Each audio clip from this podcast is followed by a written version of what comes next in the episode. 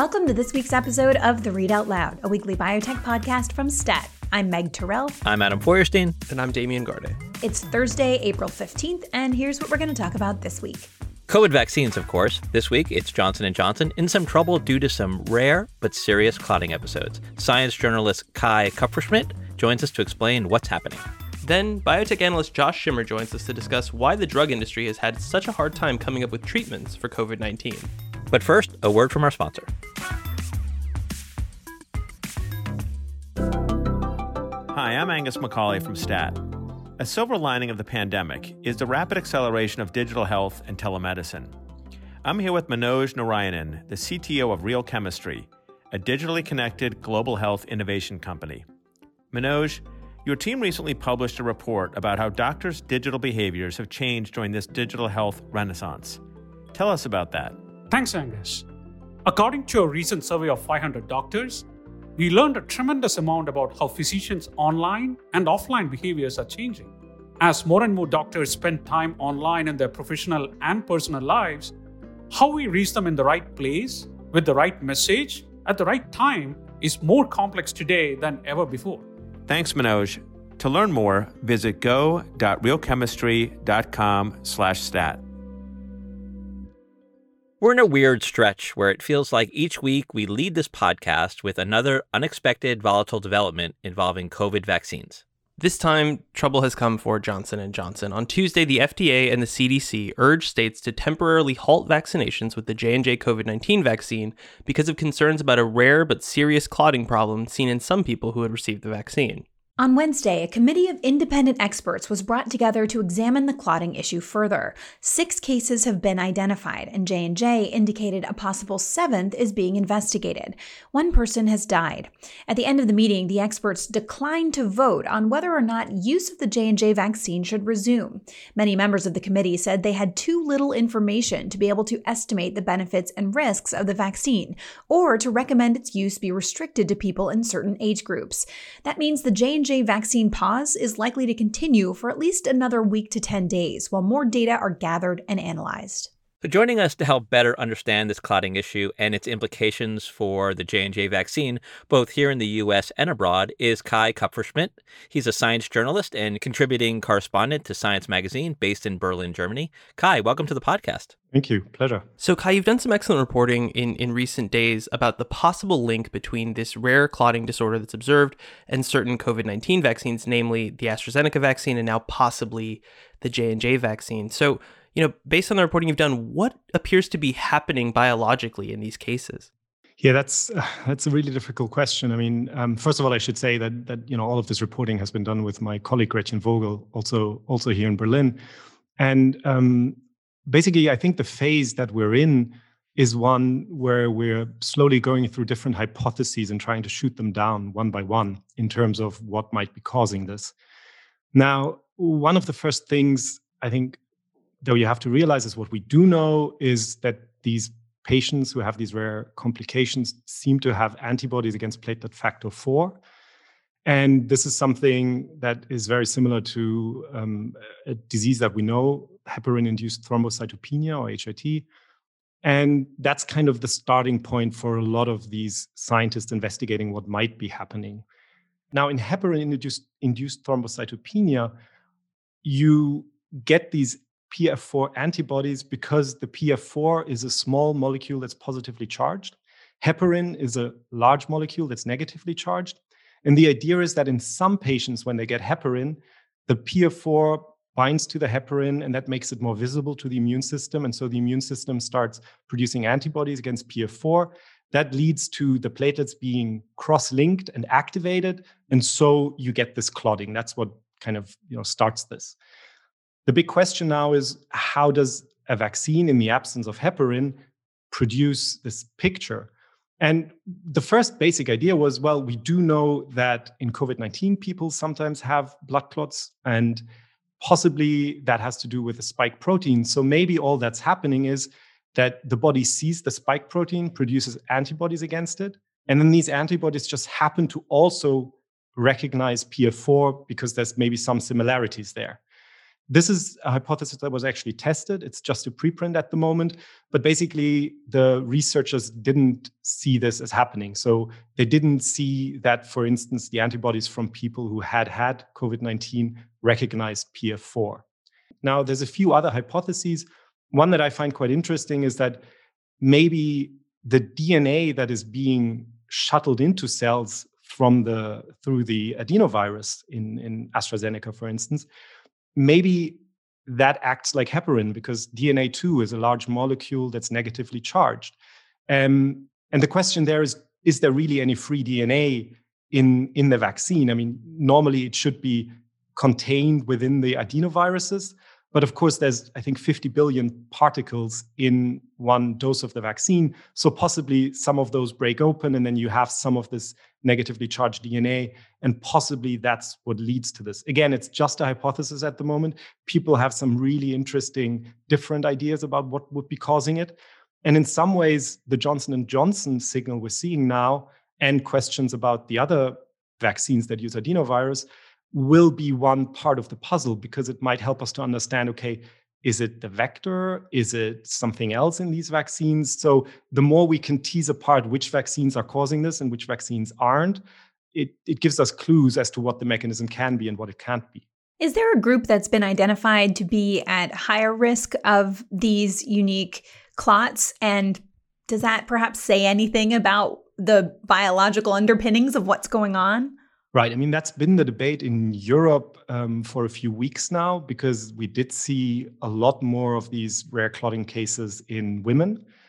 But then one of the big problems here was that it wasn't quite clear how many men and women were vaccinated with AstraZeneca in the first place. So, because of the way that the recommendations were at first in Europe, it was actually quite a lot of women. So, I think it was Norway, for instance, had five cases, four of them in women, and one of them was a man.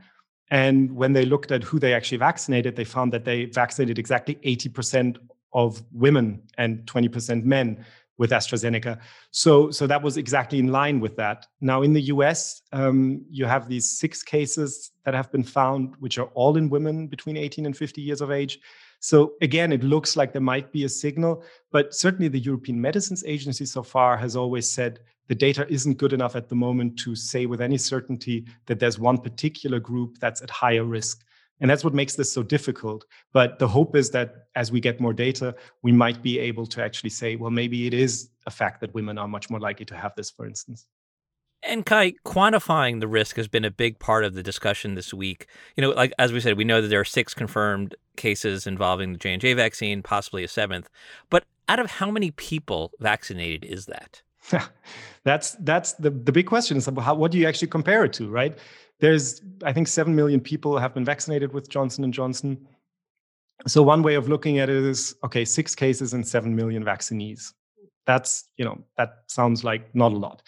Then you can say well you know what about women in that age group who actually showed these side effects? And then you get to a much smaller group. The other thing you can do is to say well you know, those 7 million vaccines, roughly half of them um, were given in the 14 days leading up to this decision. So, in that half of the group, you wouldn't actually expect to have seen the cases yet, the CVST cases. So, even if you take across the population, you would probably have to say it's six cases out of 3.5 million people that have been vaccinated.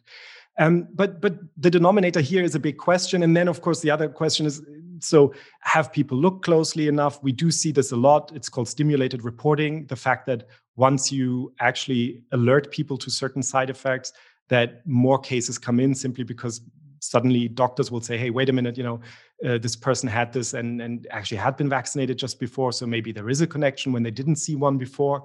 So, I mean, this is one reason for the pause, of course, is that they kind of want to get a clearer handle on what the data actually says.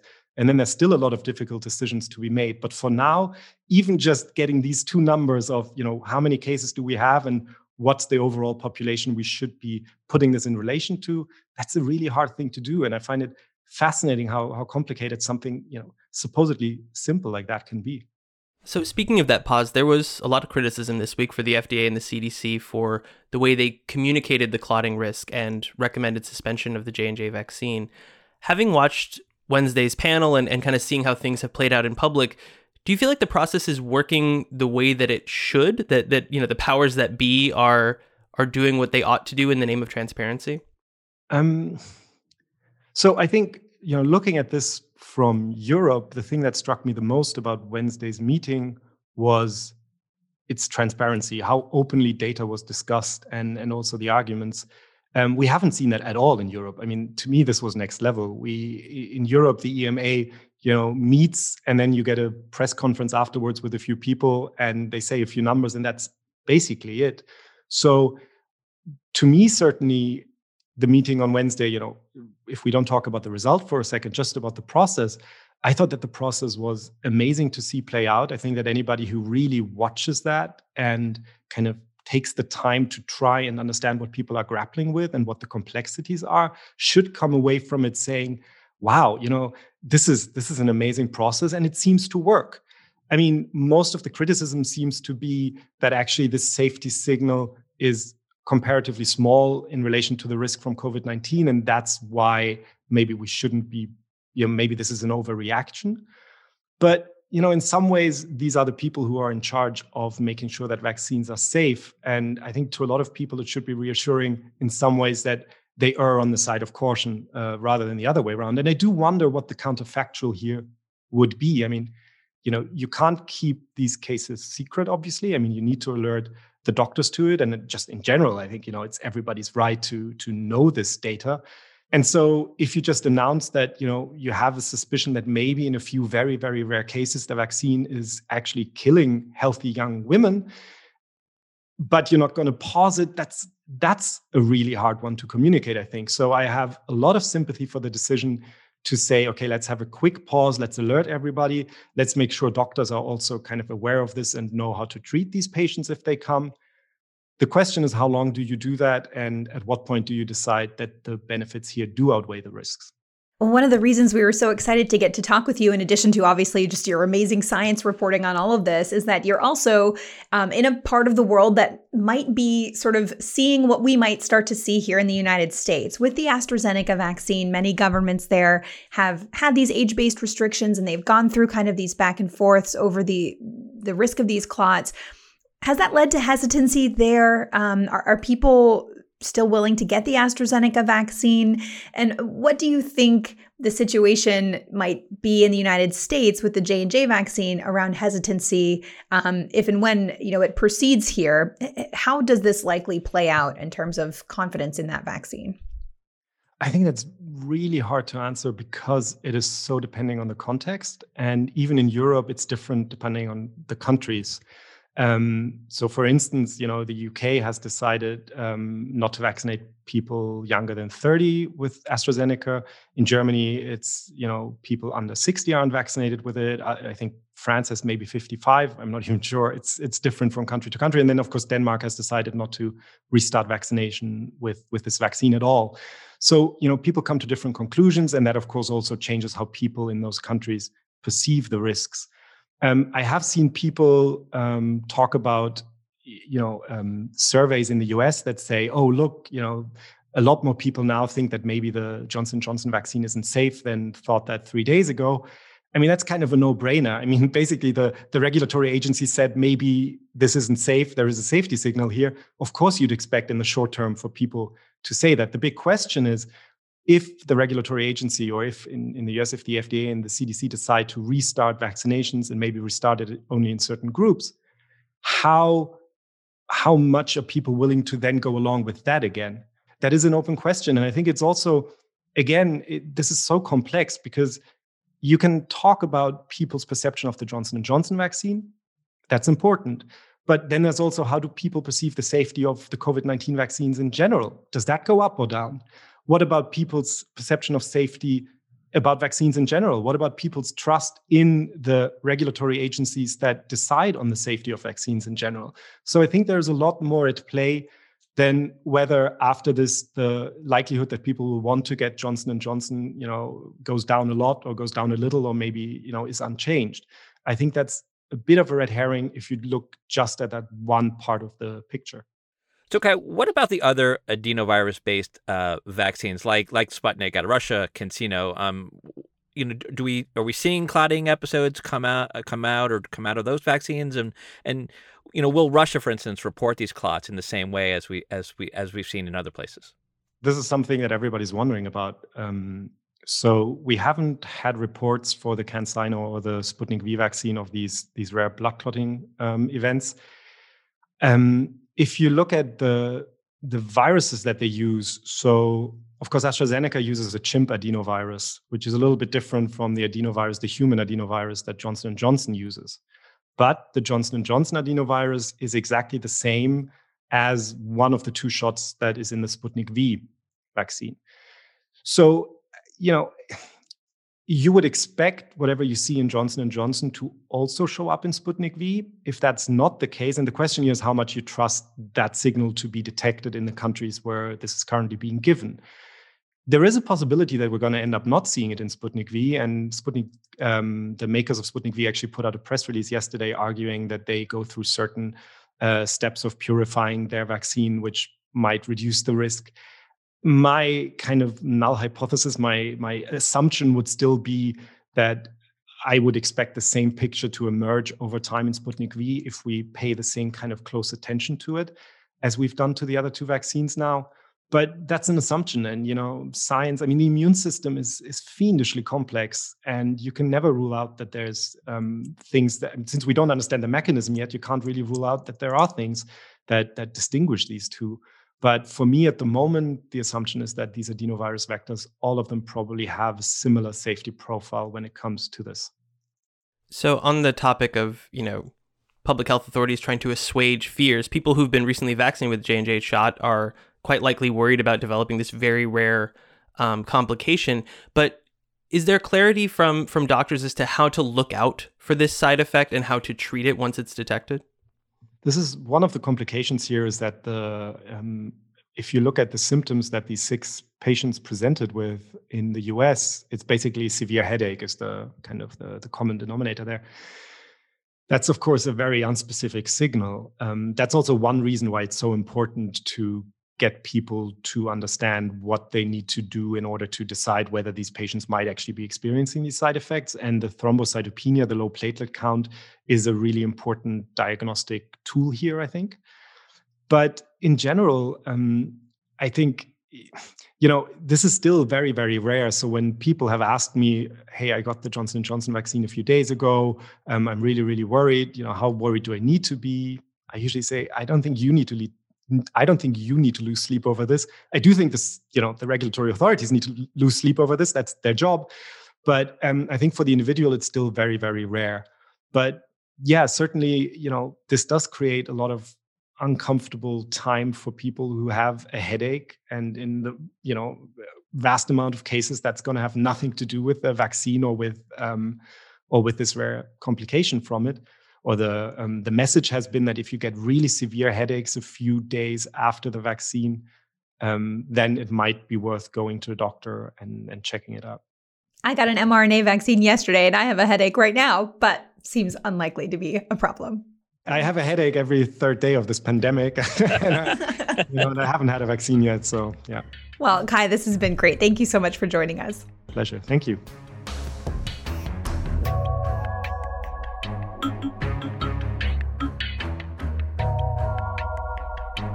The pandemic has shined a spotlight on the biopharmaceuticals industry, proving its value through the speed of vaccine development to a society that ranked it even lower in its esteem than the federal government. But when it comes to drugs for COVID, how has the industry performed?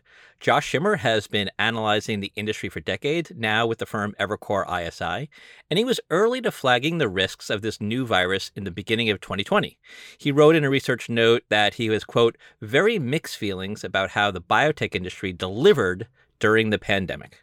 And we were intrigued by that, so we invited Josh on the show. Josh, welcome to the Readout Loud. Thank you so much for for inviting me. I'm such a huge fan of of all of your work. Oh, that's like the nicest hello we've had. Thanks, Josh. Um, so so Josh, even before we saw how the last year actually played out, you predicted that clinical trial data for COVID therapeutics would be a mess. Why did you expect that at the outset? I think if you look at the history of development of antivirals, and, and if you consider the number of antivirals we actually have on the market, which is very few, and, and appreciate just how little we really understand about that intersection of virology and immunology. Uh, and and how difficult those trials can can be to run in the first place because we're looking at such heterogeneous patients, and that is is evident, you know, just in the wide spectrum of how COVID presents, from asymptomatic to to catastrophic, and trying to navigate through all that with fairly murky science and and you know various mechanisms for which we're, we're not entirely sure if they're going to be aligned with with the underlying biology kind of had a sense that this was going to be a lot trickier on the therapeutic side much more straightforward on the vaccine side though and Josh, unfortunately, you know, you were right for the most part. Uh, you you say report after report of nearly useless trial data has been trumpeted as success. Uh, you know, we're not asking you to name names um, unless you really want to, but can you give us some of the broad examples? Most patients recover, you know, and very successfully and often very rapidly. And so when you have a small data set, it's really hard to tease out a therapeutic effect. And as as companies are, are generating these data sets, you know, they bring their own biases, obviously, right? They they may be um, focusing on what's in the news and, and compared to what they're hearing uh, in in terms of what what expected outcomes would be, they may be very excited that their trial data is differentiating from that kind of natural history control that they've determined. But the reality is, when you step back and look at all this variability, teasing out signal from noise in a small trial is, is incredibly hard. Miraculous recoveries of COVID happen, and they happen often. And so it's really, really challenging to, to discern a treatment effect. And you can understand then why companies may be looking at their data saying, wow, isn't this exciting? But for those of us who are a little bit more experienced, looking at data, trying to figure out, okay, is this, is this a real signal or could this be noise? It can be very frustrating. And, and oftentimes, you know, you see that frustration turn into hostility as well. It, it, almost feels like you're on opposite sides of some battlefield with, with the data in the middle, trying to convince each other or and everyone around you what, what you're actually seeing. And you know, I think the truth is is that as as the data is unfolded, there have been way more failures than successes, and that's evident in the fact of how many drugs do we have approved? It, it might have been a little hard to predict a priori what was going to work because we don't have as good an understanding of biology as we need. And so we did need to throw a lot of spaghetti against the COVID window and just kind of see what was going to stick. And, and, and I think part of the challenge is that the biotech industry is so vast now. We've had so many companies throwing their spaghetti you know, against, that, against that window, and it's almost getting in their way of finding those pieces that are really going to stick. Well, to that point, um, acting FDA Commissioner Janet Woodcock has said similar things about the spaghetti situation. Basically, that um, just 6% of all the clinical trials done for COVID therapeutics would yield data that the FDA would actually consider actionable. So, you, you kind of touched on this earlier, but whose responsibility is it to organize this system better? You know, it's hard not to look at what's played out here in the contrast to in the United Kingdom, where the recovery trial was this large and and and well run um, series of studies that has yielded some some what seems like pretty convincing data, positive and negative, for various therapeutics. You know, if we want to centralize it, it needs to be centralized. It needs to be government mandated, government run.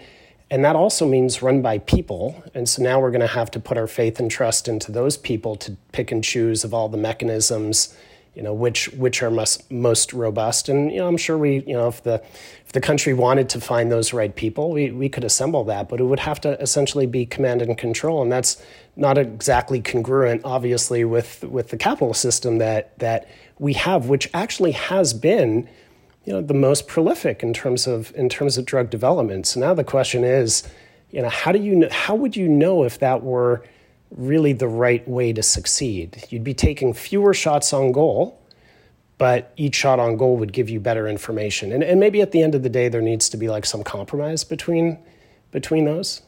Are there examples um, during this pandemic where drug trials have been run well?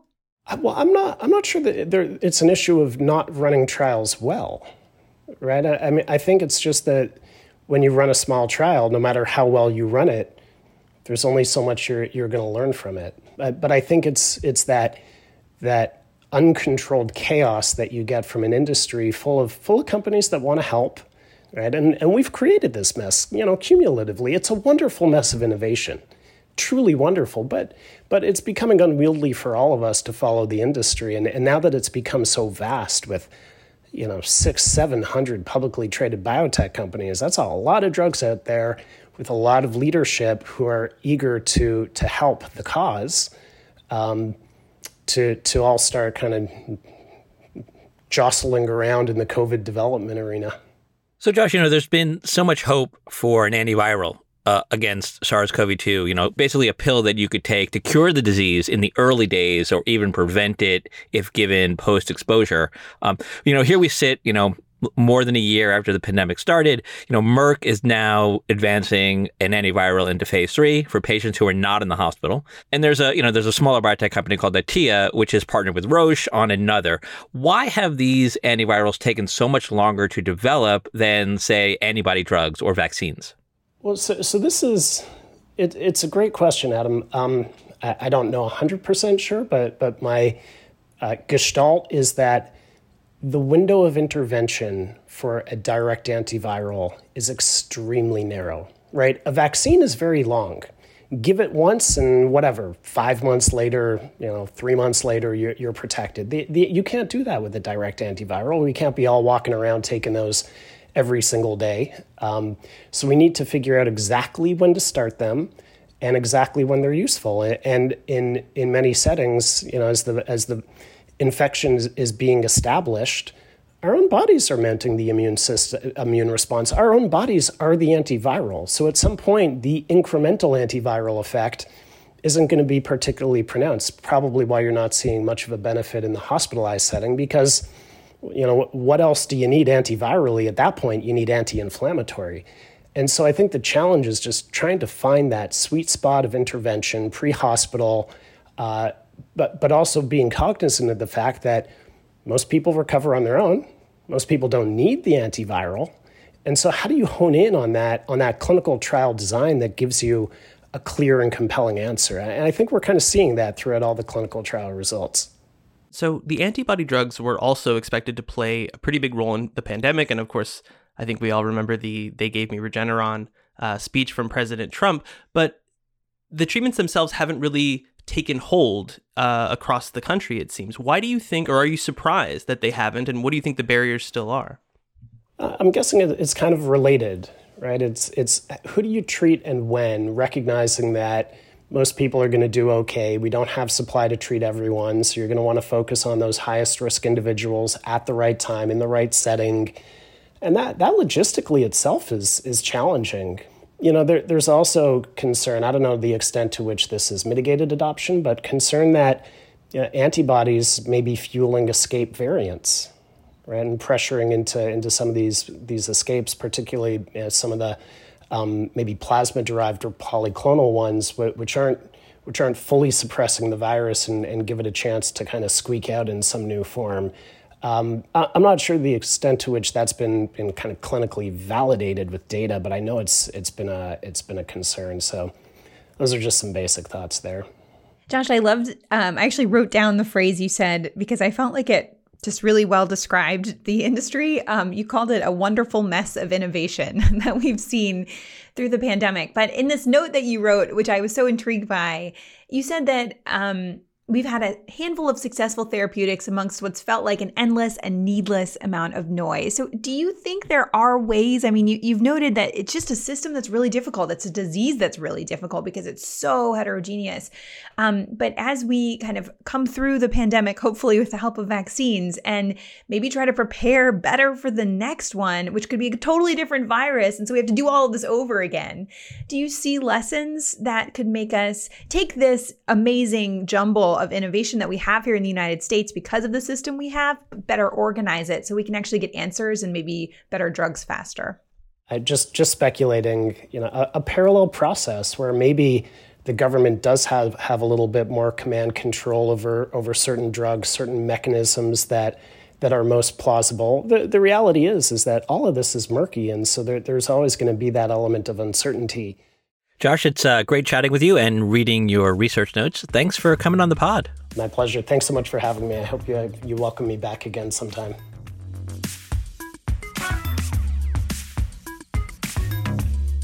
That does it for another episode of the Readout Loud. Thank you to Teresa Gaffney for producing this week's episode. Our senior producers are Hyacinth Empinado and Alyssa Ambrose, and our executive producer is Rick Berke. And as always, we'd love to hear from you. Tell us what you liked about this week's episode, what you didn't like, and whether you think US regulators made the right call.